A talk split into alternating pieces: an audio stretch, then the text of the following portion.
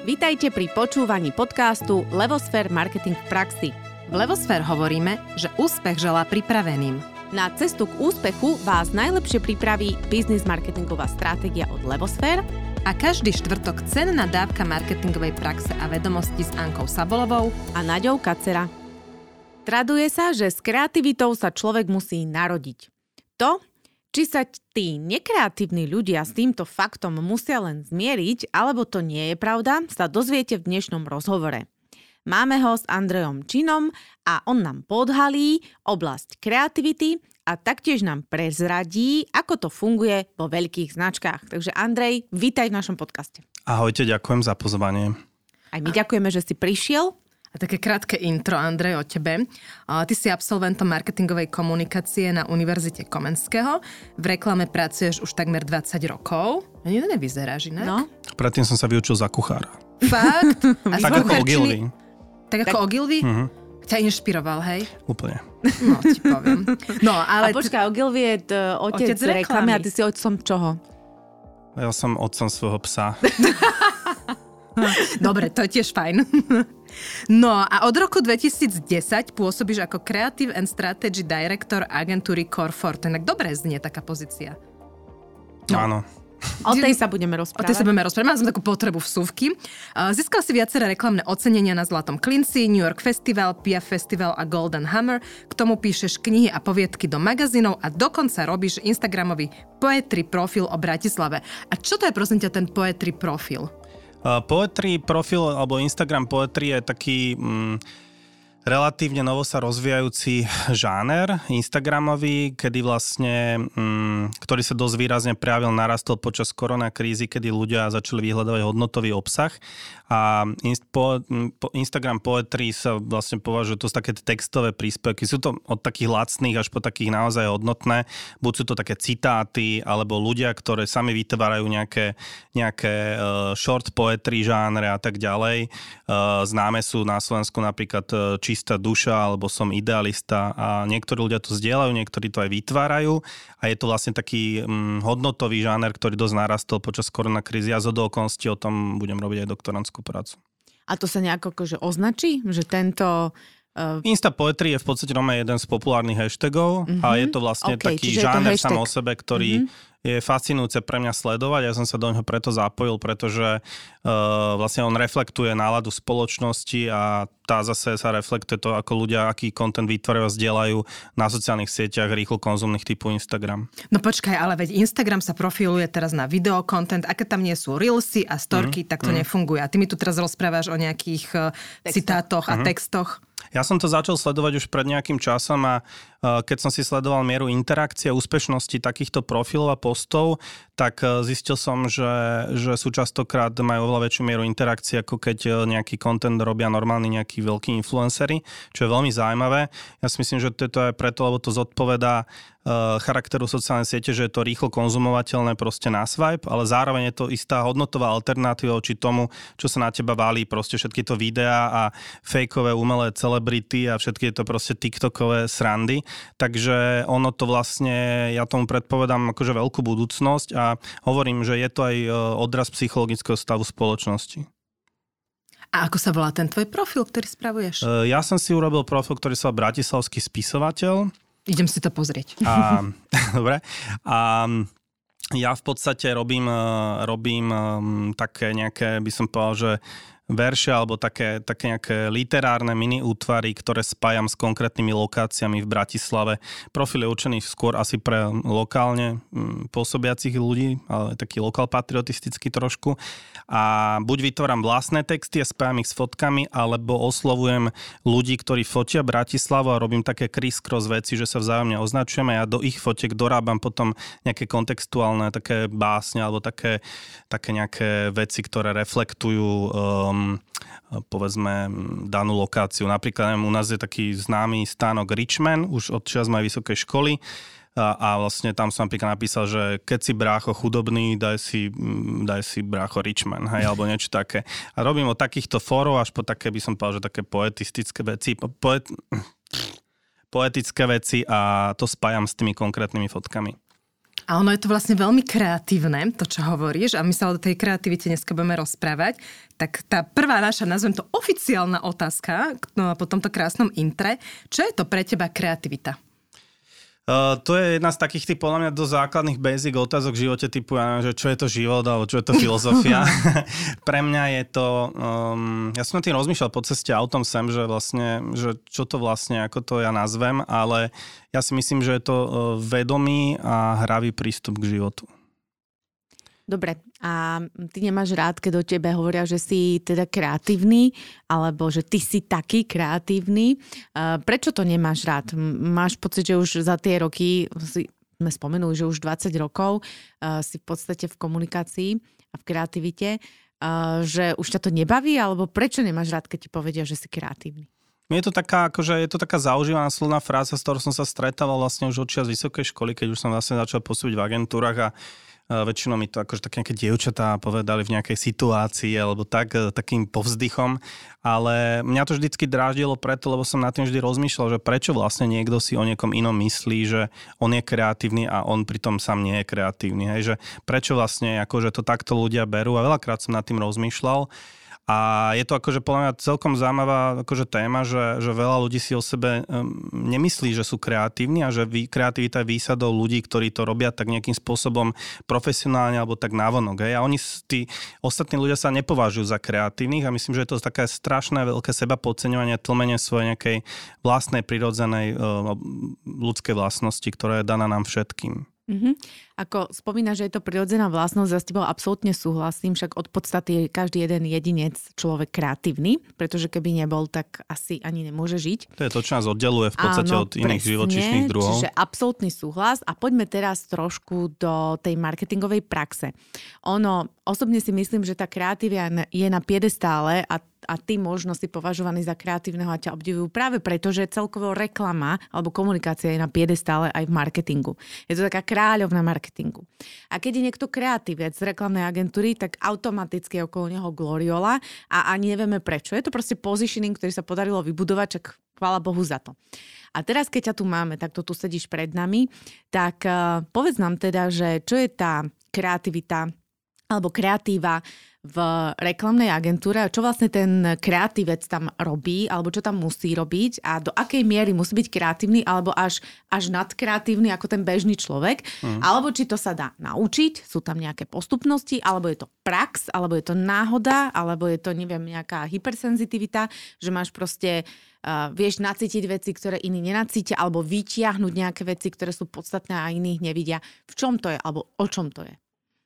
Kreativita v marketingu je podľa mňa nejaká zúžená, nejaká ako keby špecializácia v rámci všeobecnej ľudskej kreativity na ktorú treba určite kombináciu talentu, a, ale hlavne si myslím, že z väčšej miery ju tvoria nejaké naučené skills, mm-hmm. pretože si myslím, že keď niekto má isté, väčšina kreatívcov v reklame sú ľudia, ktorí majú prirodzené povah, nejaké, nejaký, nejakú tendenciu k nejakej umeleckej činnosti alebo proste k nejakej tvorivosti, preto tam ten život ich nejakým spôsobom uh, nasmeroval, tak ako život nasmeruje iných ľudí, povedzme do maliarstva alebo nejakých iných vecí. Mm-hmm. Eh, ja som um, známy tým, že ja rozprávam takú akože pravdu o reklame, to znamená, že nebudem popierať aj to, že, uh, že považujem uh, vlastne ako keby tú kreatívnu prácu v marketingu za istým spôsobom súčasne aj znásilňovanie ľudskej e, tvorivosti, pretože mm-hmm. takisto ako človek začne tam tú kreativitu uplatňovať, tak taká vlastne tá branža začne zároveň sekať, sekať, sekať každým dňom, až toho častokrát ľudia končia všelijakí vyhoretí a poškodení a, a, a aby som povedal, že istým spôsobom to paradoxne tú kreativitu začne zabíjať v tom človeku. Pretože časom sa v podstate vo vás začne aplikovať taká nejaká naučená schéma tej tvorivosti, čo prestáva byť istým spôsobom tvorivosťou sama o sebe, lebo už musíte vyhovieť svojmu klientovi, nejakým prípomienkam nejakých juniorných manažeriek, ktoré vás popri tom akože sekajú, ešte vám dávajú pocit, že neviem, nie ste dosť dobrí a tak ďalej. A samozrejme stretnete aj kopu dobrých ľudí, ktorí vás akože e, pozvihnú. A, a je to proste je to, je to niečo, čo zároveň tam ľudia to uplatňujú, ale zároveň im to tak trošku by som povedal, že škodí, lebo zažil som za tie roky veľa ľudí, ktorí ktorí uh, skončili veľmi unavení a istým spôsobom, taký nejakým spôsobom uh, tá reklama ich naučila skôr limitovať tú kreativitu, čo je paradoxné, bez ohľadu na to, koľko získali popri tom ocení a tak ďalej, čo je téma sama o sebe. Takže uh, je, to, je to v podstate také, že to tým umelecky nadaným alebo kreatívne nadaným ľuďom zároveň trošku aj škodí. Uh, je to taký paradox. Ako to prebieha teda? Hej, príde to zadanie a teraz čo? Kreatívny riaditeľ si sadne a, Jasné. a čo robí? Okay, uh, to fakt štandardný proces kreatívca je, že, že vytvorí, že klient zadá vlastne nejaké zadanie. Vo väčšine reklamných agentúr potom uh, to zadanie putuje, spracuje ho nejaký klient servis, potom uh, nejaký stratég, ten potom zadáva v podstate interným tímom úlohy, vysvetlím insight, vysvetlím, že ktorým smerom by mali ísť potom sa vlastne pripravujú tie interné kola návrhov, tam už začína trošku ten stresík. Mm-hmm. Uh, ja to zdro, zdrobnelinujem a v skutočnosti je to častokrát veľmi eh, deštruktívne. Dneska už to tak nie je, napríklad pamätám si, že keď som začínal v reklame, tak sme častokrát aj do 4. rána čakali v rokovačke kreatívne rejiteľa, ktorý prišiel z domu, uh, dodrbal nás a povedal, že do rána to bude hotové. Pamätám si veľa neprespatých nocí v zahvečených miestnostiach. Fakt je to pravda takto? Je to tak, je to tak. Veľa ľudí si to zažilo. Uh, najmä v tých veľkých agentúrach, uh, kedy v podstate ľudia, ktorí si nedajú pozor, tak sa im tam začalo podlamovať aj zdravie a tak ďalej. Našťastie dneska už tá tendencia robiť po, po, po pracovnej dobe a po nociach a tak ďalej už, už takmer by som povedal, že vymizla, ale bolo to také dosť divoké obdobie, ktoré súviselo s tým, že robiť v reklame bolo koncom 90 2000 rokoch uh, statút. Uh, to znamená, že ty, keď si sa dostala do jednej z top troch reklamných agentúr, tak v úvodzovkách mohla si byť rada, že si tam. Samozrejme, že mm, boli to aj pekné situácie, situácie, ale, ale vtedy ako keby to nebolo ako dnes, že dneska ľudia majú zdanlivo neobmedzené možnosti. My sme si veľmi vážili, že môžeme robiť nejaké agentúry, keď ste mali možnosť robiť pre človeka ako je Váculík alebo, alebo uh, uličný, alebo proste uh, Kačenka a takíto ľudia, tak to bolo akože, to boli veľkí učiteľia a určite nás to posunulo a pomohlo nám to aj v kariére. Mm-hmm. Ale ako prebieha celý ten proces, sme si povedali. Mm-hmm. No mňa zaujíma ten moment toho, že som teda kreatívec, dostanem to zadanie, mám už ten insight a teraz mám to vymyslieť. A teraz čo? Niektorí hovoria, Jasné. že kade čo si tí ľudia zvykli aj dať, hej, čo neviem, či je mid, alebo niekde to je fungovalo, ani to nemusíme riešiť, ale akože ako dojdem na ten nápad? V podstate hovorím, že väčšina toho sú naučené techniky, preto je dôležité učiť sa od svojich seniorov, lebo mm-hmm. v podstate o čo skôr zvládnete techniky brainstormingu a, a techniky tvorby ideí, o čo viac to pochopíte a je to také menej impulzívne, o to skôr prídete k nejakým výsledkom. Tá reklama a tie idei sú z veľkej miery málo kto to vie, alebo si to vedomuje, ale z veľkej miery o technike e, tvorby veci a tá idea samozrejme, tá kreativita je samozrejme nejaká zložka toho. Funguje to tak, že, že v podstate tých spôsobov je strašne veľa, ale my sme chodievali niekedy brainstormovať do parkov, niekedy sme chodili na pivo, niekedy sme robili v rokovačke, čo bolo väčšinou horšie. Um, um, v podstate ľudia tam nahadzujú rôzne nápady a vždy je tam nejaký senior alebo stratég, ktorý to nejakým spôsobom seká. Uh, musíte sa naučiť kritickému mysleniu, ale nielen voči ideám iných, ale voči vlastným. A proste v nejakom momente nejaký senior musí zhodnotiť, že aj keď už čas vlastne pokročil, že už musíte to ukončovať ten proces, vtedy je tam ten tlak a vtedy vlastne musíte začať selektovať už idei, ktorým robíte skúšku správnosti. To znamená, že keď nejaká idea je vystavaná, skúška správnosti znamená, že, že rýchlo rýchlo aplikujeme tú ideu na to, že či ju vieme rozvinúť ja neviem, do tých eh, daných komunikačných kanálov, ktoré sú potrebné pre tú kampaň, či ju vieme rozvinúť v online, eh, či vieme s ňou pracovať aj dlhodobo, povedzme, ak vytvárate nejaký strategický dlhodobý koncept, nejakú umbrelu a tak ďalej. Urobia sa tie skúšky správnosti, popri tom sa ako tak samozrejme čekuje, či daná idea nebola realizovaná v dohľadnej dobe dozadu na našom trhu hlavne a tak ďalej. A potom sa vlastne tie veci dajú dokopy, copywriter ich spíše pekne krásne, art ktorí to začnú skicovať a potom sa väčšinou ide vlastne na prezentáciu, kde tú vec treba aj predať samozrejme. Aká je tvoja najobľúbenejšia technika na hľadanie nejakej idei? Ja rozhodne, um, a to som učil väčšinu aj svojich študentov, ale aj svojich juniorov, je, je to kritické myslenie. To znamená, že ja som nazval tú techniku, že prečo sa to volá, why a to je to, že vždy, keď vlastne konštruujete nejakú ideu, tak e, keď vlastne sa pýtam toho človeka, ktorý mi to prezentuje, že prečo by to mal človek urobiť, prečo by tomu mal rozumieť, prečo by si mal na základe tejto reklamy kúpiť ten produkt, e, pre, prečo by, e, proste stále sa pýtate prečo a zároveň tým učíte aj tých mladších ľudí, aby rozvíjali tú štruktúru toho myslenia, aby vedeli si to obhajiť. A keď vlastne viete zodpovedať pri tomto prečo na všetky tie otázky, tak väčšinou vlastne sa tá videa sformuje. To je moja obľúbená to je moja obľúbená téma, ale niekedy to celé zahodím a za, aj všetci, tí, všetci sme ľudia, hej, to znamená, že niekedy normálne ideme na pivo a vymýšľame to na pive a len tak strieľame, lebo idea, na, na, na, na nej je pekné to, že idea niekedy príde aj úplne správa zľava, uh, je veľa proste nápadov, ktoré sú strategy driven, ale veľa nápadov, ktoré proste výjdu od jednej nejakej vety, ktorú niekto proste zadre a niekto sa toho chytí a niekto to rozvine a to je krásne na tom procese. Preto je ale dôležité, aby vždy v rámci toho týmu bol nejaký senior, ktorý, a to je tá hlavná úloha podľa mňa kreatívneho rejiteľa, aby vedel postrehnúť akýkoľvek drobný detail v tom tvorivom procese a vedel, že toto je ono, toto sa dá natiahnuť a rozvinúť. To je v podstate najväčšia hodnota, prečo proste väčšinou kreatívni rejiteľia sú kreatívni rejiteľia a majú vyššie platy ako povedzme copywriteri. Áno. Andrej, my o tebe vieme, že ty vlastne vyučuješ aj študentov na katedre marketingovej komunikácie a onedlho nastupuješ aj ako interný marketingový, marketingový doktorant na ekonomickú univerzitu, čiže sa venuješ ako keby aj študentom a mladým talentom. Uh, ako to ešte v nich viac vzbudzuješ, alebo čo tam robíš e, iné, nové, čo si vlastne tak nejak vyvinul za, za tú svoju prax, e, ako v týchto mladých ľuďoch túto kreativitu ešte viacej naštartovať? Hmm. Asi musím povedať teda to, že ja som, ja som začal už hneď, ak som skončil školu, vlastne sa do tej školy vrácať. Najprv formou iba nejakých občasných prednášok, potom eh, som vlastne prebral tam aj nejaké predmety. Robil som to vždy zadarmo a dobrovoľne, jednak preto, lebo si myslím, že a ja verím tomu, že úlohou seniorov je vždy vrácať do systému náspäť svoje know-how, lebo ten systém im vždy v niečom pomohol. Preto som si vždy vážil svojich eh, bývalých kreatívnych riaditeľov, Martin Greguš, eh, Rastio Uličný a podobne. A, a rovnako to je, proste to funguje aj na tej škole, že ja si myslím, že to treba vrácať do tých škôl, ktoré častokrát majú smiešne rozpočty. Keby som povedal, aký rozpočet má katedra marketingovej komunikácie, tak e, nedá sa to kúpiť ani ani televízor. To znamená, že um, ja som tam vlastne začal chodiť a začal som preberať rôzne predmety. Ja aplikujem takú tú, tú vec, ktorá je skôr, akože ja nie som pedagóg profesionálny, to znamená, že uh, väčšinou som sa s tými ľuďmi hral um, častokrát som na nich aplikoval tú metódu, že why, why, why a mm-hmm. učil som ich v podstate od začiatku uh, tvoriť, kriticky myslieť ale zároveň sme vždycky vymýšľali nejaké rôzne eventy e, pre školu. E, väčšinou som používal ten model, že som im povedal, že vaša škola je značka, čo by ste pre ňu vedeli urobiť. E, zadal som im vymýšľať povedzme korporátnu identitu školy, rozdelil som ich na týmy, ktoré si to, učil som ich, učil som ich prezentovať, učil som ich robiť dialogické rozhovory. Všetko to, čo som z praxe vedel, že to je vlastne to podstatné a to najťažšie.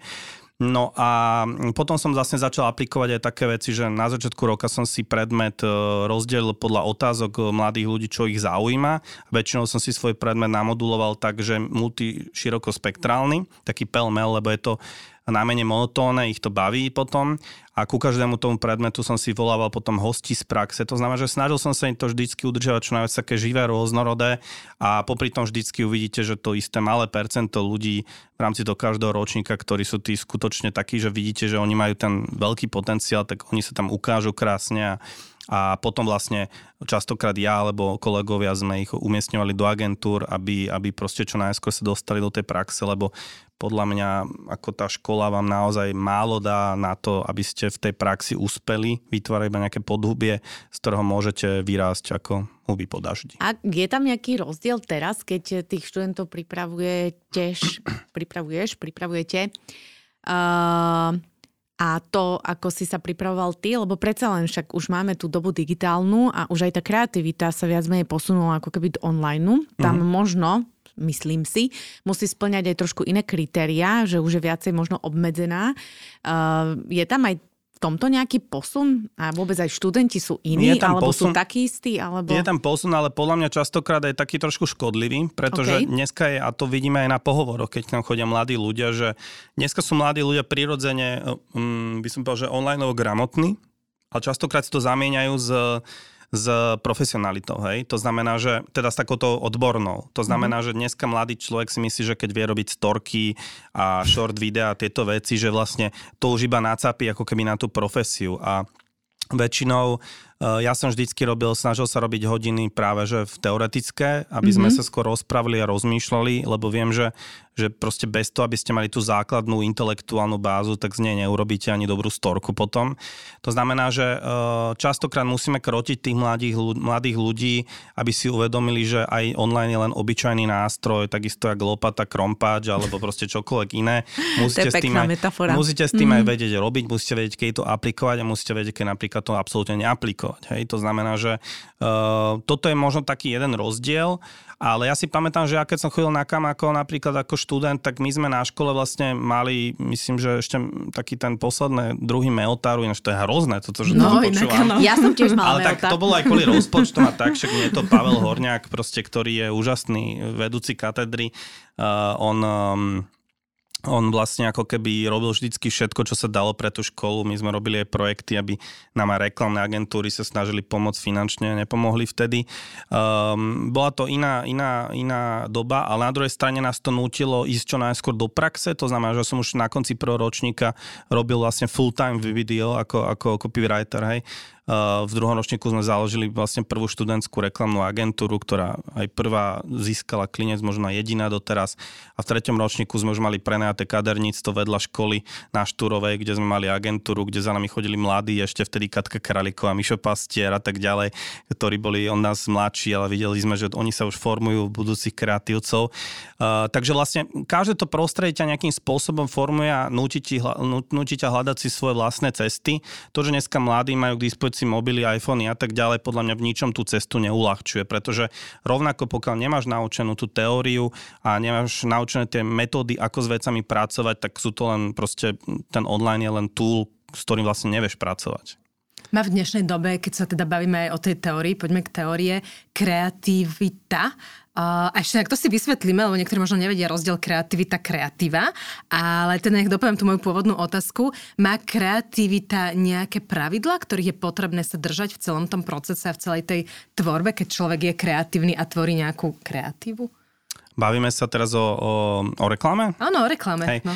Um, pravidlá, tak v podstate ja, jak som hovoril na začiatku, keď som hovoril o tej znásilnenej kreatíve, tak som to myslel tak, že že vy vlastne netvoríte slobodne, hej, no. zdanlivo tvoríte slobodne, ale vy vlastne tvoríte v mnohých viditeľných a mnohých neviditeľných mantineloch, ktoré vás, lebo tá vlastne to prostredie formuje tie mantinely, či to už ich vnímate pravidla, alebo nie. Sú, hej? Jasné, mm-hmm. proste ak ideme o to, že musí byť nejaká etika a nejaké pravidla, viete, čo môžete dať do médií, čo nemôžete dať do médií. Ďalšie, že tá, že tá kreatíva musí zohľadňovať nejaké brandové parametre a tak ďalej. Nesmie byť ukradnutá, alebo nesmie, teda s týmto kradnutím to je téma sama o sebe, ale nesmie sa podobať proste veľmi na, na nejaké iné veci. Uh, tých mantinov je tam neuveriteľne veľa, to znamená, že preto ja obdivujem každého akože dobrého kreatívca je to, že nie za to, že človek dokáže vytvoriť ideu, ale že dokáže vlastne preťahnuť tým úzkým pipelineom, ktorý je tvorený tými mantinelmi a na konci vytvoriť niečo dobré a nedaj Bože ešte aj funkčné. Teda daj Bože funkčné. Tak. Takže um, tých pravidel je hrozne veľa a väčšina z nich sú, sú naozaj z vonkajšieho sveta takmer neviditeľné. A to je možno zdrojom aj mnohých takých tých menších naťahovačov konfliktov s klientami, ktorým si to často, často, častokrát neuvedomujú, aký je ten proces a aké je to v podstate uh, náročné. Hej? Takže, takže tak. Dobre, ale to nás vlastne posúva aj k tomu, že že či si prišiel za tie roky na to, že ktorá kreatíva aj naozaj funguje. Hej? Lebo v podstate tým, že je to kreatíva, kde je nejaký zadávateľ, ten platí, tak on ju má preto, aby mu niečo priniesla. Hej? Čiže už z tohto titulu jednoducho tá musí mať nejaké pravidlá, lebo nie je to voľná tvorba, že robím si obráz alebo mám svoju výstavu a podobne. Čiže či si prišiel na to, že kedy tá kreatíva reálne aj funguje, alebo je to od prípadu k prípadu, alebo je to dobrý tím, že proste jednoducho je tam dobrá chémia medzi tým brandiakom, čo je teda ten človek, ktorý robí brief, potom tým stratégom v agentúre, ktorý robí teda insight a potom tým, uh-huh. tým kreatívcom a nakoniec ešte art directorom, že, že čo, čo je ten uh, recept na úspech v tej kreatíve komerčnej? Huh, rozmýšľam, ako na toto odpovedať, pretože mm, ak mám aplikovať svoj koncept pravda o marketingu, tak musím povedať, že za tie roky som sa stretol len povedzme s veľmi málo značkami, mm-hmm. lomeno klientami, Áno. lomeno konkrétnymi osobami, ktorí by vedeli vyhodnocovať e, vôbec už iba úspešnosť svojej, e, svojich aktivít, poťažmo teda aj, aj kreativity a komunikácie. E, stále sa s tým stretávam. Stále často veľa značiek neinvestuje do žiadneho typu prieskumov, posttestov a tak ďalej. To znamená, že musím povedať, že napriek tomu, že sa tá branža veľmi častokrát alebo stále tvári, aká je veľmi sofistikovaná a tak ďalej, tak veľa vecí sa stále robí veľmi nesofistikovane a intuitívne, čo je v podstate to, prečo ja častokrát tvrdím, že ja nepovažujem marketing v podstate za vedu. Mm-hmm. Uh, považujem ju za takú, takú lebo bavíme sa tam ex, s exaktnými vecami v podstate len veľmi marginálnu časť toho celého procesu. um, digitálna doba uh, uh, častokrát uh, ľudia o nej vraveli, že hlavne keď sa vlastne naštartovala tá plne digitálna komunikácia, že to povedie k tomu, že značky budú schopné plne vyhodnocovať úspešnosť všetkých svojich aktivít. Čo ale tiež sa stretáme s tým, že to vlastne dosť blbosť, pretože jednak veľa, nepoznám veľa tak odborných klientov, ktorí by vedeli správne vyhodnocovať, interpretovať dáta, ktoré sú im dodávané v praxi a v realite je to také, že klientovi niekedy dodáte nejaké výstupy, ale klient sa nepozerá, nevie čo s nimi, uh, pretože ich nevie interpretovať. Uh, častokrát tie výstupy som ani ja nevedel interpretovať. To znamená, že a neplatia si povedzme ľudí, ktorí by to boli schopní robiť za nich. Takže sa to všelijakým spôsobom tak polointuitívne proste robí a, a tie veci sú nejasné. Ďalšia vec, čo je nevýhoda digitálnej doby, je to, že, že častokrát neviete uh, zhodnotiť v podstate presah alebo účinnosť priamu výstupov, ktoré sú vlastne v, digitálnom, v digitálnych kanáloch a potom v iných kanáloch, pretože častokrát sa nedajú spárovať rôzne lídy a konverzie a tak ďalej. Takže tam treba trošku robiť taký ten magic viem, že mnohí klienti robia rôzny e, magic e, s rôznym pochybnou metodológiou. Takže um, ja sranda je to, že napriek tomu, že prišla taká tá exaktná merateľná doba, tak uh, neznamená to, že by si častokrát mnohí, mnohé značky s tým vedeli viac rady. Naopak, vzniká toľko špecializácií a tak sa tá doba už od môjho nástupu, vlastne keď som sa ja rebrandoval na digitálca, rozdrobila, že vzniklo toľko špecializácií, že ja sám neviem mnohé veci už vyhodnocovať a je veľmi málo ľudí, ktorí to celé vedia dokopy a u nejakého klienta to celé rozložiť na drobné aj reinterpretovať a urobiť z toho jednoznačný výstup. Častokrát ale ten jednoznačný výstup vlastne neexistuje ako keby. No ako z toho von? Ako? Lebo ako z toho von? Lebo stále tu máš značky, ktoré urobia veci a možno No, ono sa to dá aj zmerať, lebo však e, na konci dňa všetko je to o budovaní značky jej hodnoty, ak sa bavíme teda o komunikácii a o reklame, tak, e, tak sú prieskumy, ktoré sa dajú zbehnúť a tá hodnota tej značky sa dá zmerať alebo e, sa dá prirovnať a podobne. Ako z toho von, hej? Že v podstate, lebo však čo, v marketingu stále tvrdíme, že treba budovať značku, lebo to intuitívne vieme, že funguje, pretože to fakt funguje, akurát nemáme na to úplne 100% čísla z toho dôvodu, ktorý si ty pomenoval. Takže čo navrhuješ? Proste nejak sa akože nebav, nerieši tú značku vôbec, alebo čo? Rozhodne, rozhodne každá značka, z ktorou ja robím, tak sa snažíme splítovať tie kanály teda na, na tie predajné a na tie alebo teda tie, tie ciele aj na tie brand awarenessové, mm-hmm. lebo tá teória v podstate samozrejme platí. Otázne to, že ja ako z toho von skôr by som povedal to, že, že vtedy to malo význam, keď som sa stretol, že bol na strane agentúry veľmi dobrý stratég, ale na strane klienta mu bol veľmi dobrý partner, nejaký, ktorý sa v tom význal. Mm-hmm.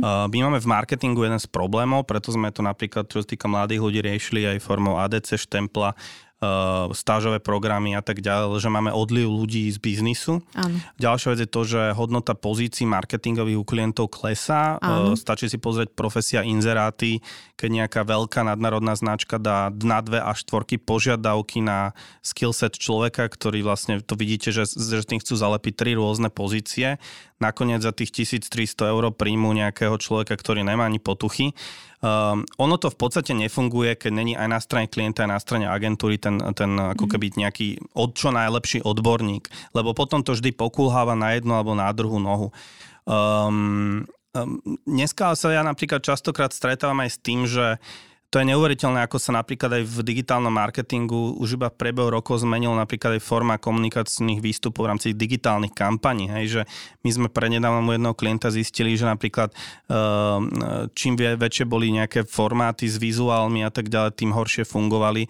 Začali nám tam fungovať len proste všelijaké Google responsívne minibanery a tak mm-hmm. ďalej, kde klient vlastne logicky povedal, že škrtneme teda iné veci a pôjdeme len týmito miniformátikmi výkonnostnými a tak ďalej. A potom ja tam musím u toho klienta vlastne vysvetľovať, že to není dobrá stratégia, že, že, lebo v podstate za rok môže byť zase niečo iné populárne alebo inak fungovať len na druhej strane, keď viem, že ten klient má v brandovom výskume, že mu tam tri e, brutálne parametre, čo sa týka vnímania značky, pokulhávajú, tak mojou úlohou je potom ako stratéga mu vysvetľovať, že toto Google responsívnymi formátikmi proste rozhodne nevyriešite. Hej? Takže uh, je, to, je to proste ten každodenný mm, náročný súboj a ja napríklad odtedy, čo robím stratégiu, musím sa priznať, že ja som si čoraz viac začal uvedomať, že koľko je takýchto e, málo ľudí na strane agentúr, ktorí to toto robia, ktorí tomu aspoň nejak ako tak rozumejú, že um, v podstate okolko je to možno až náročnejšia robota, možno ako práca toho kreatívca, aj keď ťažko porovnávať, ale veľmi som si začal vážiť niekoho, kto vie z ničoho vytvoriť niečo a naformulovať nejakú myšlienku a, a pracovať s tým klientom, argumentovať mu, to je v mnohých veciach o dosť ťažšie ako predávať proste idei. Ale ja mám tú otázku, lebo teda to, čo robí kreatívny riaditeľ, sme si povedali, že je taký ten držiteľ toho procesu a potrebuje mm. vytiahnuť tie slovička, myšlienky, idei, ktoré potom rozvinie a teda a teda. A čo je úloha v reklame toho stratega, lebo po správnosti by stratégia mala prísť od klienta. Jasne. A teda kreatívna agentúra agentúra by už s ňou mala pracovať. Čiže čo je úlohou toho strat, strat, stratéga v kreatívnej branži? Ja som toto mal prenedávnom diskusiu s Ríšom Marečkom um, z Dedolesa, čo bol môj prvý stratég, kedy ešte video. Um, um, málo ľudí si naozaj neuvedomuje, že stratégia je len všeobecný pojem, hej, že tam nejaká postupnosť, že tam nejaká tá brandová, teda tá marketingová stratégia, brandová stratégia, komunikačná stratégia, kreatívna stratégia, proste tie oldschoolové strechy, ktoré nás vlastne učili. Áno, ale akože je pravda, že, že marketingová stratégia je v podstate niečo, čo je na strane klienta, to nemá čo riešiť vlastne reklamná agentúra a reklamná agentúra nastupuje do toho procesu možno nejakej brand strategy a nejakej uh, hlavne komunikačnej stratégie a s tým súvisiacej tej kreatívnej. Takže um, ja napríklad aj, um, keď ja vlastne hovorím, že ja som stratég, tak je pravda, že ja 85% toho, čo ja riešim, je komunikačná kreatívna stratégia spolu s, nejakými, s nejakým brandom, závisí od toho, s akým typom značky robím. A ja napríklad sa možno tak z 15-20% stred, ro, robím, zasahujem do tohto procesu. Prenedávnom náhodou som pomáhal jednej firme redefinovať ich brand aj a tam sme riešili aj spôsob, že selekciu ich e, produktov a tak ďalej, čo už bola v podstate, už zasahovalo do niečo, čo má riešiť klient, nie ja. Ale hovorím, že, že tí ľudia na strane agentúry sú hlavne ľudia, ktorí, ktorí riešia tú komunikáciu a ten brand. A, a to sú ľudia, ktorí sú takí zvláštni, ja vlastne neviem, odkiaľ prichádzajú, hej, lebo poznám ľudí, ako som ja, ktorí sa vyvinuli vlastne z kreatívca, lebo to kedy som riešil ešte s Robom Weberom v MUVčku, že ja som vlastne už tam chcel robiť e, stratég, ale mi povedal, že ja som dobrý na tej kreatíve, ale aj preto, lebo rozumiem aj nejak intuitívne tomu. A veľa ľudí sa vyvinie z toho tak ako ja, že vlastne začal som čas viac ma začal ako keby menej zaujímať tá exekúcia, viac, že prečo, z čoho to vychádza, insighty a začal som sa do toho viac noriť. Ale viem o strategoch, ktorí akože vyšli napríklad z mediálnej alebo z prieskumnej agentúry. Každý z nás má trošku iný skillset, čo potom na tých prezentáciách akože cítiť, ale sú to fakt, že je to vzácný ohrozený druh, by som povedal. Áno. Takže tak. Absolutne súhlasím. Sme mali teraz pred chvíľou e, jeden rozhovor, kde sme sa rozprávali o značke, ktorá si insighty tvorí interne a komunikuje parádne, pretože na tom trhu dosahuje veľmi dobré výsledky. A súhlas aj s tým, že v podstate mal by to robiť klient, ale tá realita na Slovensku je taká, že áno, keď je tam junior za 1300 mesačne, tak asi nie je schopný. Ešte jeden uh, typ klienta. No. Senior, ktorý ale preceňuje svoje schopnosti. A jej, to, to je ešte horšie by teda som je povedala. senior len d- d- s tým rokmi, sa dá ešte pracovať. Ale... Áno. Alebo potom, a pravda je tá, že keďže aj ja a Janka pochádzame zo strany klienta, kde máme tu skoro už 20-ročnú skúsenosť, tak všetci naši dobrí kolegovia už nie sú na Slovensku. Uh-huh. Uh-huh. To znamená, že a keď sú, tak majú svoje vlastné biznisy. Čiže uh, v podstate my sme zase stratégia, ktoré sa nezaoberajú len komunikáciou, ale celým 4P a vlastne takým tým biznis plánom alebo biznis modelom. No a um, Cieľom je teda naučiť ten trh, že je to potrebné a že by to teda ten klient mal urobiť a keď to urobí správne, tak potom, keď príde do tej agentúry, tak je to radosť e, pracovať na takých zadaniach a potom aj tie výsledky sa dostavia. Takže... Poznám vaše, vaše hlavné tézy, no. mám ich naštudované. No. Takže, takže, ale ono to funguje. Ja tiež svojho času, keď som pracovala s agentúrami, tak, e, tak to bola radosť. Ja si myslím, že sa nám potarili pekné veci a, a že teda tam nebol ten boj, ale bola tam tá spolupráca. A v tom, v tom je asi ten marketing. No a my ako keby, my marketing považujeme za vedu, keďže, keďže uh, my sa v stratégii veľmi akože razantne riadíme nejakými pravidlami, ktoré tam sú. Ale nie o tom som chcela. Chcela som sa ťa opýtať, čo si myslíš o tom, že, že stratég je možno ten, kto dokáže nejakým spôsobom používať analytické myslenie, to znamená tu a teraz príčina, dôsledok, výsledky exaktné, aj s nejakým takým tým budúcim myslením. To znamená, že tá kreativita tam musí byť a že má takú nejakú schopnosť povyťahovať to najdôležitejšie a my hovoríme, Jasné. že destilovať a dostať sa do tej vízie, ktorej aj verí, že sa naozaj uskutoční a na ňu má argumenty. No Takže, z proste reklamných no, agentúr je stratek človek, ktorý vytvára most medzi tak, klientom a kreatívcom. Tak. To znamená, že musí mať schopnosť základnej interpre, interpretácie nejakých dát a týchto vecí. Hovorím základnej, pretože si myslím, že ani ja, ani niektorí moji kolegovia by do až istej hĺbky, ktorá sa možno rieši vo veľkých značkách, až tak veľmi nevedeli ísť. Uh, jednak aj ale kvôli tomu, že sú od toho príliš vzdialení, alebo nie sú súčasťou tých interných procesov, Presne. tam chýba kontext, keď nemáte kontext, neviete interpretovať veci. Um, ale vlastne akože u nás je stratek vnímaný, alebo najlepší stratek je ten, ktorý dokáže vlastne to pripraviť, ustražiť to, rozumieť tomu klientovi, z, um, zobrať si proste dáta z prieskumnej agentúry, ak ten klient robí tie prieskumy, vedieť to odkomunikovať kreatívcom, čo býva celkom náročné niekedy. A potom zároveň ešte dokonca sú typy stratégov, ktorí pracujú dokonca aj na brainstormingoch s, s kreatívcami a viem, že sú hm, stratégovia, ktorí sú na takom, že tablebos, tablebos, tablebos, ne? ale, ale najlepší stratégovia, ktorí podľa mňa by mali mať plat 8000 eur mesačne, to sú takí, ktorí dokážu ešte aj brainstormovať vlastne s tými kreatívcami a ešte z nich vyťahovať to najlepšie a ešte vlastne podporiť ten ich vlastný prirodzený proces bez toho, aby tam oni vkladali svoje vlastné ešte nejaké kreatívne ambície. A to sú fakt, že veľmi extrémne vzácni ľudia. Preto mne je akože lúto, keď vidím, že akú hodnotu stráca akože strácajú rôzne marketingové pozície, keď ja vidím, ako s akými sumami sa dneska napríklad pracuje. To znamená, že e, nevieme zaplatiť, alebo aj klienti nevedia zaplatiť, alebo nechcú zaplatiť, neviem prečo, dostatočne kvalitných ľudí, tí, ak si hovorí, idú do zahraničia, alebo si postavia vlastnú firmu, čo je oveľa jednoduchšie, e, lebo dneska stále sa považuje za benefit notebook a firmné auto proste a to je proste Ježiš, strašné. to mi znamená zo srdca hovoríš teraz. hey, dneska do, dostať notebook, ja nechcem notebook, ja nechcem predsa notebook, že, ale nechcem ani jazdiť nikto na firmnom aute, ja chcem úplne iné veci. Takže, uh, takže uh, podľa mňa, akože in generally, táto branža začala mať trošku už problém pred nejakou dobou, no, ktorá súvisí prirodzene s tým, že že vlastne ako keby je viac na trhu príležitostí, ktoré sú v príbuzných segmentoch a tak ďalej, kde veľa tých ľudí odchádza, stavajú vlastné značky a tak ďalej. A ten náš trh sa trošku e, repro, deprofesionalizuje a napríklad ja to vidím aj na trhu napríklad kreatívcov. Už niekoľko rokov máme extrémne problémy hľadať kreatívcov, pretože taký ten stredný segment kreatívcov niekde zmizol. Buď odišiel proste z nášho biznisu, alebo majú fakt, uh, išli robiť, uh, za, založili si vlastnú agentúru mm. alebo niečo a my keď chceme obsadiť líderskú pozíciu, tak nemáme vlastne kým veľa juniorných ľudí, ktorí by, za, keď som ja začínal, tak v podstate uh, v tej dobe by súčasní, povedzme, lídry, ktorí sú vekovo alebo skúsenostne, by nemali šancu. Hej? A dneska už dostávajú tie šance, čo je na druhej strane dobré, ale častokrát tam potom chýba trošku ten, tá empiria, lebo tá empiria v podstate vytvára niečo k tej vede musím povedať, že, že ja si myslím, že marketing, uplatňujú sa tam isté vedecké podľa mňa princípy a postupy, ale tým, Predsa že vlastne... je to veda.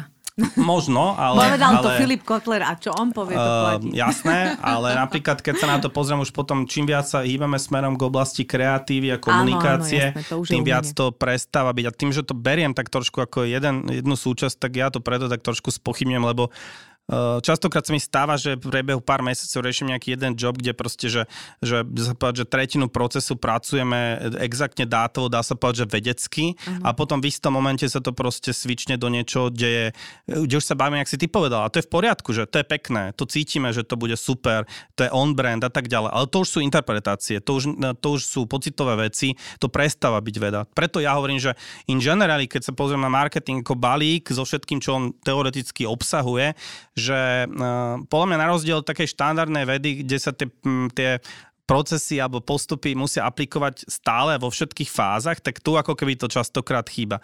Ale to je pekné zase na tej branži, že, že ona není exaktná. Je rôznorodá. Že, áno, áno, je rôznorodá a, a, a častokrát akože vo všeobecnosti ako je pekné, keď sa podarí pekná kampaň, má nejaké výsledky, nemusí mať geniálne a keď sú ľudia spokojní, hej, keď sa to páči ľuďom, vieš, čo je to z vedeckého pohľadu, že páči, hej, akože to je, že je to pekné, hej, alebo... To je záchve v mozgu, tuším v ľavej časti. Áno, áno, áno, áno. Alebo, alebo proste keď e, také tie formulácie, keď klienti alebo agentúry použijú, že to je také čisté, vieš, ten vizuál, ešte to čisté, ten vizuál, že také všelijaké srandy, no. Tak je tam veľká miera subjektivity, uznávame, ale hej, je to veľmi široká interdisciplína, ten marketing, takže... Ja sa, m- preto sa tak rôznorodí ľudia stretávajú a preto je samo sebe magic, keď dokážu spolu robiť. Hej? Inak ty si uh, vlastne založil to združenie brandové, pora- alebo také brandovo poradenské združenie United mm. Brands Advisors. Je to z dôvodu práve toho, čo sa tu teraz bavíme, že v marketingu nie je dostatok možno takých tých kvalitných ľudí, alebo sú rôznorodí, alebo je tam problém s platmi a tak ďalej, alebo čo bolo dôvodom, prečo si to založil a potom aj hlavne, že čo čo robí toto združenie, čo je jeho účelom, cieľom? Dôvodom, e, dôvod je jednoduchý. Ja mám vlastnú agentúru a viacerí ľudia, ktorých e, v UBAčku momentálne sú, sú buď ľudia na nejakýchto pozíciách alebo sú v agentúre a tak ďalej. Ja som si ale uvedomil, že, že sú isté špecifické joby alebo tásky, ktoré napríklad buď, mm, že v žiadnej agentúre nemáte taký stav, že tam máte aj najlepšieho arťáka, aj najlepšieho stratéga, aj najlepšieho biznis človeka, aj, aj tak, a ta, takýchto ľudí. A ja som si vlastne uvedomil, že, že keď ja viem o ľuďoch, ktorí sú šikovní a ktorých ja považujem za top ľudí, ale sú v iných agentúrach, ja ich nikdy nebudem mať vo svojej agentúre, čo je logické, že išlo mi o to vytvoriť nejakú platformu, kde sa v istých prípadoch môžu tí ľudia stretnúť a či už ide o komerčnú zákazku alebo vzdelávaciu, že vieme vzájomne využiť svoj nejaký skillset, vyskladať nejaký tým z tých ľudí e, na základe ich skúseností a hlavne keď sa bavíme teda o tom, o tom brande, to čo aj vy teda radi, radi prezentujete, je to, že eh, ja to mám na tom webe jasne napísané, že, že dávame tým zložením toho UBAčka najavo, že budo, značka sa buduje naozaj cez mnoho profesí a mnoho oblastí, hej, že preto tam máme v podstate, je tam aj, aj, aj, aj, aj eh, je tam aj marketer z, z veľkého operátora, je tam top art director, top copywriter, eh, je tam nejaký sales, sú tam ľudia, ktorí PR človek, sú tam ľudia zo všetkých tých zložiek, ktorí vlastne dokopy majú čo povedať. Hej, že my sme napríklad minulý rok robili takmer, takmer ročný projekt, kde sme vzdelávali, myslím, že to bol najväčší vzdelávací projekt eh, neziskoviek, kde sme im pomáhali s fundraisingom, vlastne marketing meets fundraising, kde, kde sme vlastne ako tí členovia toho UBAčka pomáhali mm, tým ľuďom eh, rozšíriť ich pohľad na budovanie značky, na to, ako pracovať s fundraisingom cez rôzne perspektívy, PR, ehm, proste nejaký produkt, komunikácia, digitál, vizuál, dokonca copywriterská identita. To všetko súvisí ako keby s budovaním značky.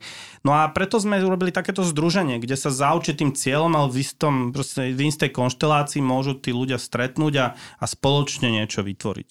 A je to viacej o tých um, dobročinných aktivitách a pomoci, alebo je to naozaj o tých komerčných projektoch? Primárne, primárne to máme urobené ako vzdelávacie. Teraz vlastne chceme pracovať na ďalšej spolupráci vlastne s neziskovým sektorom.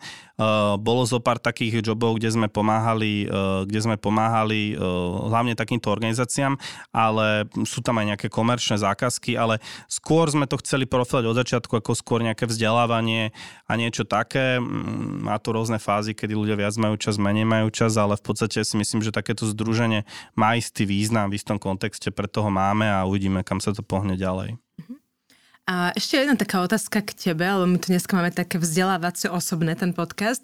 A hovorili sme si, že si 20 rokov v marketingu, v reklame, že si kadečo zažil, kadečo založil, kadečím si si prešiel a vieme o tebe, že, že si tuším po 15 rokoch zažil aj burnout. Uh-huh. Prečo to nastalo? Ako si to zvládal? Ako si sa z toho poučil? Áno, mne sa to stalo raz na prezentácii v Orange. Um, Um, v podstate to bol taký zvláštny zážitok, že jedného dňa proste idete prezentovať, ste známi ako taký showman a jak na vás ide ráda, tak zase obleje horko, máte pocit, že odpadnete a takéto všelijaké proste hm, halúze sa mi začali diať a samozrejme, že oveľa neskôr som dekodoval, že čo to bolo dôsledkom, ale je to v podstate tak, že keď človek šlape po tej kariére a po tých oceneniach a po veľa mnohých parciálne deštruktívnych veciach, ktoré sú súčasťou role kreatívca, tak eh, keď sa neustráži, tak niekedy, niekedy sa ho to môže dohnať. No a ja som vlastne vtedy dosť rozmýšľal nad tým, musel som dekodovať, že o čo ide, samozrejme vždy to má niečo spoločné s vašim životom a v podstate zrazu si uvedomíte, že vaše telo sa začne si uvedomí, že je v nejakom boji s niečím, stále o niečo, stále o niečo bojujete, musíte mať viac ocenení, každý rok musíte mať uh, také shortlisty, hento, tamto, hentam ocenenia, musíte toľko a toľko tendrov vyhrať a tak ďalej. Ty tak si ďalej. sám seba predbiehal vlastne. Jasné, jasné. A to je vlastne, uh, to je to, čo som hovoril možno na začiatku, že čo je to znásilňovanie tej kreativity človeka, že vy vlastne, ja neviem, radi píšete, dostanete sa do reklamy, ale jedného dňa sa dostanete možno až do takéhoto bodu. Hej? A poznám viaceré prípady ľudí, ktorí toto mali viac alebo menej uh, a majú s tým vlastne problémy a treba tomu porozumieť. Ja som tomu porozumel a odišiel som na nejaký rok, rok a štvrť uh, vlastne mimo, mimo branže a a som si veľa vecí musel poupratovať. Hej. Odtedy napríklad som potom uh, oveľa zásadnejšie aj u nás v agentúre zmenil prístup k nejakým kreatívnym oceneniam a k takému tomu tlačeniu na ľudí, Hej, že, že si uvedomíte, že veľa vecí robíte vlastne vy, hej, a potom to robíte aj iným ľuďom a to sú proste také tie, také tie veci, ktoré človek v rámci nejakého svojho profesného dospievania musí tomu porozumieť a musí s tým niečo vlastne urobiť. A potom sa vrátil do agentúry a, a začal som vlastne tak trošku inak mentálne fungovať. Ono je to vždy o takej tej uh, sebereflexii a nejakom novom, novom mentálnom nastavení. Ale rozhodne priorit. ako pušovať uh, ľudí do niečoho každodenne, táto branža rozhodne to má v sebe veľmi intenzívne a a potom sa stanete spolumajiteľom agentúry. Sranda, že vy ste vlastne na vysokej škole chceli, vedeli, že to je ten váš finál, hej, že ako keby tam chcete prísť a neviete, že aké je to potom, keď začnete byť zodpovední za prezentácie, hiring ľudí, potom ešte riešiť nejaké interné veci, popri tom mať na výplaty ľuďom a tak ďalej a tak ďalej. A keď popri tom stačí, aby ste robili nejakého, neviem, mega veľkého klienta, ak bol Orange alebo niečo také a začnete si mysleť, že vy ste zodpovední za všetko a pomaly ste zodpovední. Ja som mal takú frajerku a ona ma vlastne ona mi vlastne pomohla ukázať, že ja som napríklad chodil domov, my sme stavali digitál pre Orange vtedy vlastne, my sme založili, to bol prvý facebookový profil komerčný na Slovensku a, a vlastne Orange je strašne akože hejtovaný, však logicky, lebo však operátor. A, a ja som domov prichádzal, doma som riešil facebookové komentáre ľudí na facebookom page Orange, hej, a každý som riešil individuálne, som si to pripúšťal, ale až do také miery, že som si vlastne uvedomil, že to, že ľudia hejtujú nejaký príspevok mm-hmm. Orange, som začal vzťahovať ku mne, seba, že hej, ja, hej. že je to moja vina, hej, alebo proste niečo také. Takže keď si človek nedá pozor, tak vedia ho niektoré veci celkom solidne Dobre, a ja sa ešte opýtam, že aj tak uh, pre mnohých ľudia, určite aj pre teba, to aj veľa znamená. Vôbec robiť reklamu alebo robiť kreatívu a tak ďalej, pretože uh, stále je to jedna z tých, podľa mňa, jedno z tých krajších zamestnaní. Tak povedz niečo také, čo ťa očarilo, čo ti to prinieslo, čo, čo môže nabudiť aj mladých ľudí, ktorí to cítia v sebe, že také niečo by chceli vyskúšať, ale dajú si pozor teda na ten burnout. Že čo bolo takéto naj? máš tu značky ako Orange, ČSOBčka, WebGlobe, Dexia, Sky Europe, Allianz, ja neviem, možno odtiaľ, alebo úplne z iného súdka, pokojne, mm-hmm. ale čo teba tak najviac akože na tom srdci potešilo? Okrem tých osobných úspechov, skôr to myslím tak ako tak motivačne. V podstate musím povedať, že naj, najlepšie na tejto branži je to, že človek stretne, vďaka teda tomu životnému filtru, stretne veľa ľudí tvorivých. Mm-hmm. To mhm. znamená, že Uh, a tí ľudia, keď si sadnú, tak vie to byť také explozívne celkom. Hej. Ja, ja som mal pár takých uh, work buddies, s ktorými boli také epizódy, kedy sme sa tešili z každej veci, z každého printu. Častokrát sme aj dobrovoľne vlastne robili mimo pracovnej doby, lebo sme chceli, aby to bolo dobré a to nebolo budovanie si kariéry. To bolo proste taká explózia, že sme to vedeli aplikovať. Mm. Hej.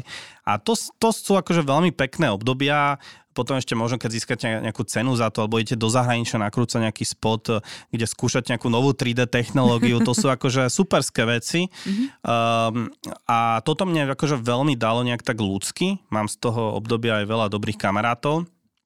A aj vzácných ľudí, ktorí, s ktorými sa vedeli podporovať aj v období životných sračiek a tak ďalej. A to je vlastne pre mňa taký ten hlavný nejaký, hlavná odpoveď. A potom je tam samozrejme tá profesná stránka veci, hej, že ja mám veľké šťastie, že ja som switchol sa do digitálu, som z Osači odchádzal do Corfor, reagoval som na náhodný inzerát na stratégiách a do agentúry, ktorá v podstate bola najstaršia Digit, robili prvé formáty na Slovensku, nejaké špeciálne, v tej sa robili také formáty banerové, halúzne, ktoré dneska sa už nerobia, ale to bol nádherné, že sa odchlipne roh web, webu a tam je message, ja alebo takéto half screen, full screen, také fl- bola obdobia flashu, to znamená, že všetko a sa dalo. Ťažko sa to no. robilo no. celé. A pre mňa najväčšie akože, životné skúsenosti, alebo čo mi profesne dal ten digitál, bolo, že vtedy som nabehol akurát do, do značiek typu Slovenska sportňa Orange, kde sme vyhrali vlastne uh, nejaké nejaké tendre a vlastne napríklad, že Sporke alebo Orange sme vtedy začínali, my sme vlastne štartovali digitál. Hej? Mm-hmm. To mhm. znamená, že že to, že čo sme si všetko zažili v tej dobe, m, akým spôsobom sme vybojovali si alebo museli si vybojovať to, čo dneska ľudia ako keby mnohí vedia už, že takto funguje a my sme nevedeli, lebo tu keď začal Facebook, to, to nikto nevedel, čo s tým má robiť. My sme nevedeli a my sme, ja som vtedy proste ako taký ten strategický kreatívec proste v Sporke alebo v Orange, no me staval digitálne stratégie prvé a to boli proste veľa vecí typu pokus omyl. A mne to strašne veľa dalo profesne. Ja som sa na tom tak naučil, že, že proste, že z toho doteraz ako keby čerpám, lebo nástroje sa menia, ale know-how je v princípe a metodika je uvažovanie tá istá. A veľa mi dalo napríklad, lebo keď som Sky Europe robil proste m, mm, robiť aerolinku s ľuďmi, ktorí sú takí nadšenci do lietania, že, že, že proste tí ľudia tam chodia uh, aj vo voľnom čase robiť a, a čo napríklad Ronald tak bol môj klient vlastne v, v Sky Europe, čo bola nádherná značka. To je nádherné, keď vám klient povie, že Andrej, že ti zavolá klient do agentúry, že Andrej, my sme sa dopočuli, že ty si v živote naletel lietadlom, že za 5 hodín buď na letisku, ideš do Košic lietadlom a náspäť, lebo neexistuje, aby si robil reklamu na aerolinky a, a, a proste v živote nevedel, že čo to je proste turbulencia alebo také niečo. Takže ja som si zažil veľa takýchto vecí. No napríklad v Sporke v Orange bola veľká škola aj to naučiť sa robiť také neviditeľné veci, že bolo obdobie ATL agentúr, digitálne agentúry novo vznikali alebo začali byť dravejšie a spôsob, ako sa naučiť e, robiť takú tú diplomaticko-taktickú vec, že, že vlastne ako spolupracujete s ATEL agentúrou a s klientom a s digitálnou agentúrou, kedy ATEL agentúra vycerila zuby a pre ňo ste boli vlastne nepriateľ číslo jedna. Vy ste museli byť takí, že a však, však my sme v pohode a proste museli ste byť kamoš vlastne so všetkými. My tu vlastne nie sme, robíme takú tú sekundárnu, nedôležitú robotu potom napríklad učiť sa procesom, že, že ATL agentúra urobila nejaký koncept, vy ste zistili, že on není vhodný do, do digitálu. Ako pre klienta presvedčiť, že toto není, to treba inak, že, že vôbec celkovo tieto spolupráce, ktoré doteraz ináč sú veľmi háklivé a veľmi problematické, Áno. sa s tým stretávam, to, to je obrovská škola. Akože to bola pre mňa obrovská škola a, a toto sú také tie druhé veci, ktoré mňa profesionálne akože veľmi, veľmi naštvrté, že robiť facebookové záložky, keď si pamätáte, ktoré boli flashové a mohli ste tam robiť čokoľvek, čo bol super obdobie a, a flash odišiel. Dneska to čo nuda. si dal teraz?